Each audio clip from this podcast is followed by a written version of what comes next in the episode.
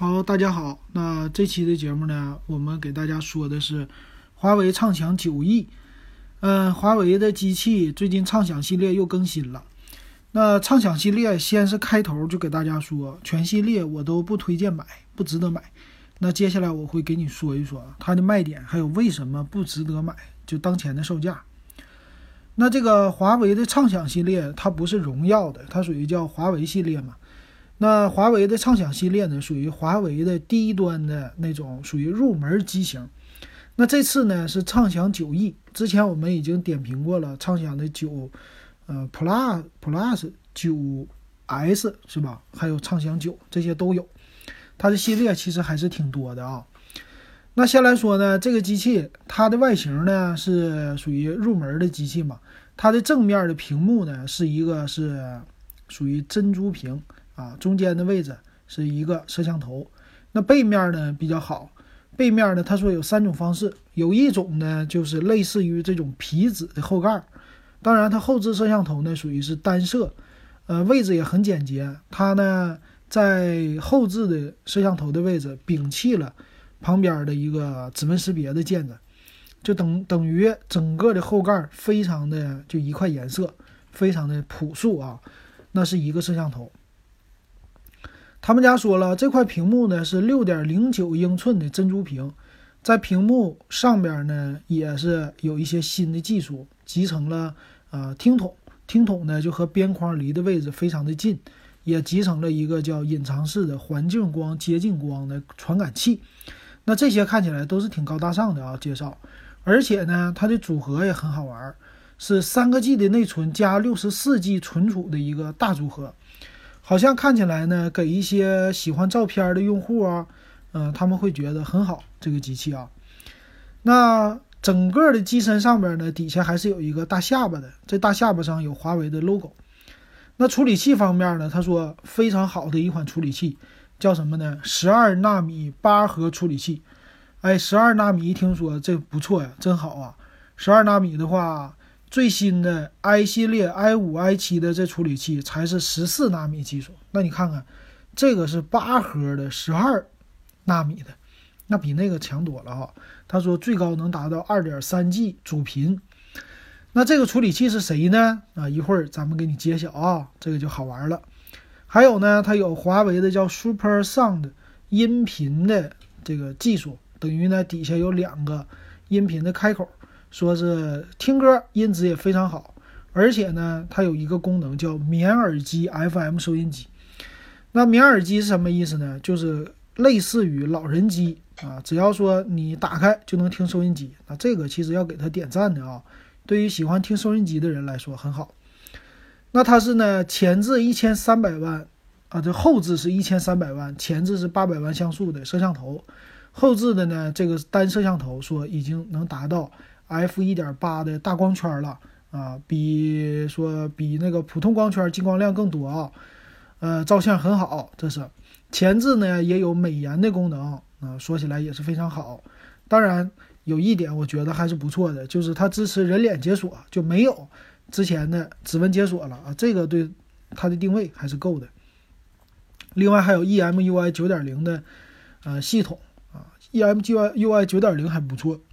毕竟是新系统嘛，那基本上就是这些。那咱们来看具体的参数吧。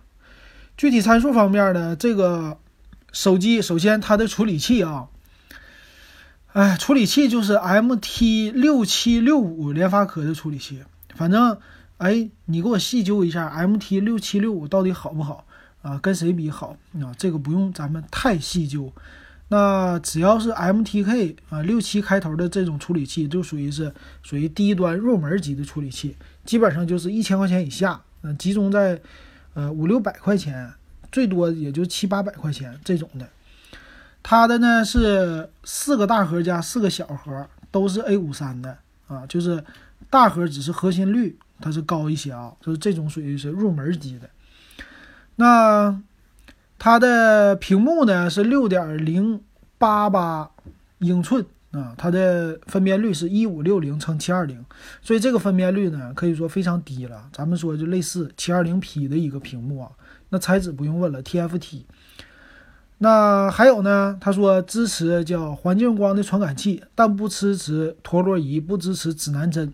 所以这样的机器呢，它减配的地方就是你，嗯，怎么说？你可以导航啊，但是不是那么特别的精准，而且呢，就指北啊什么的这些功能没有。这相对于来说，游戏性可能也会受到影响，因为陀螺仪呢，啊，是给一些游戏来用的，会用到这个传感器。但是重力感应器它是有的，还有呢，运行内存就只有一个嘛，是三 G 的内存，存储是六十四个 G，支持 TF 卡，最大能支持到五百一十二个 G 的 TF 卡。那前置的是八百万像素的摄像头，f 二点零的光圈，后置是啊一千三百万的摄像头，f 一点八的光圈。那它的频率呢，就 WiFi 呀，只有单频 WiFi，二点四 G 的蓝牙四点二的技术。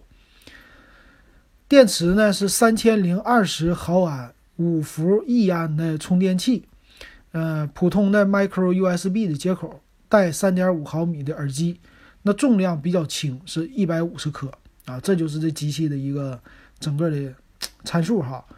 那它呢售价方面呢是九百九十九，然后现在在官网订的话是九百四十九到手，那个售价不算是贵哈。它颜色呢有黑色、蓝色，还有一个琥珀棕啊，一共三个颜色。那咱们就来说一说这个机器的定位是什么。呃，从配置上来说呢，可以看出来这个机器最主要的定位是在它的外形上，而且它的外形非常的简洁。然后基本上呢是能省则省，把里边可以给你简化的东西、可以省钱的东西，它基本上都省了。那这个机器呢，如果说就只是一些不懂的用户，他不会关注这个机器采用的是什么处理器，而是会看呢这个机器内存大不大，存储大不大啊？三加六十四 G，他觉得 OK，我能存很多的照片，那我就会买了。还有一个收音机功能，所以这种机器呢，常常是比比如需要比较简单的人，还有的人呢就是觉得嗯，华为的品牌很好，那价位也不贵，所以我买这个机器，反正用起来还行。它很像是 OPPO 的低端的 A 系列，还有呢就是 vivo 的一个也是低端的 Y 系列啊，很像是这种的定位，就是专卖外观和品牌，但是呢给你的东西非常的差，但是它的利润率又很高啊。它可能在线下这种渠道呢以线下为主啊，别人一看了，哎，这机器正面挺好看，背面哎挺简洁哈，连指纹识别都没有，这销售就好推广了。啊，说是六十四 G，你看六十四 G 大存储多好啊，六寸的大屏幕多好啊，我们这个是八核的处理器，十二纳米，比英特尔的处理器还牛，多好啊，三个 G 的内存，售价呢才九百四十九块钱，你能买到啥？你啥也买不到了哈，这手机太好了啊，它会这么推销了。那这个机器到底好不好呢？它得跟同价位的比。那如果跟同价位的比起来的话，我们九百九十九可以买谁呢？可以买最低配的一个红米 Note 七，这是红米系列啊。那红米 Note 七可以说性价比跟这个比那太高了哈，屏幕没缩水啊，内存一样，存储呢比它小一点啊，就差个存储，但是呢摄像头又比它好，屏幕呢整个的素质又比它高一倍，而且双频的 WiFi，所以这些东西都是高出它接近百分之五十的，甚至是翻个倍的。所以整体性能，同样的价钱，至少比它高出来百分之五十以上。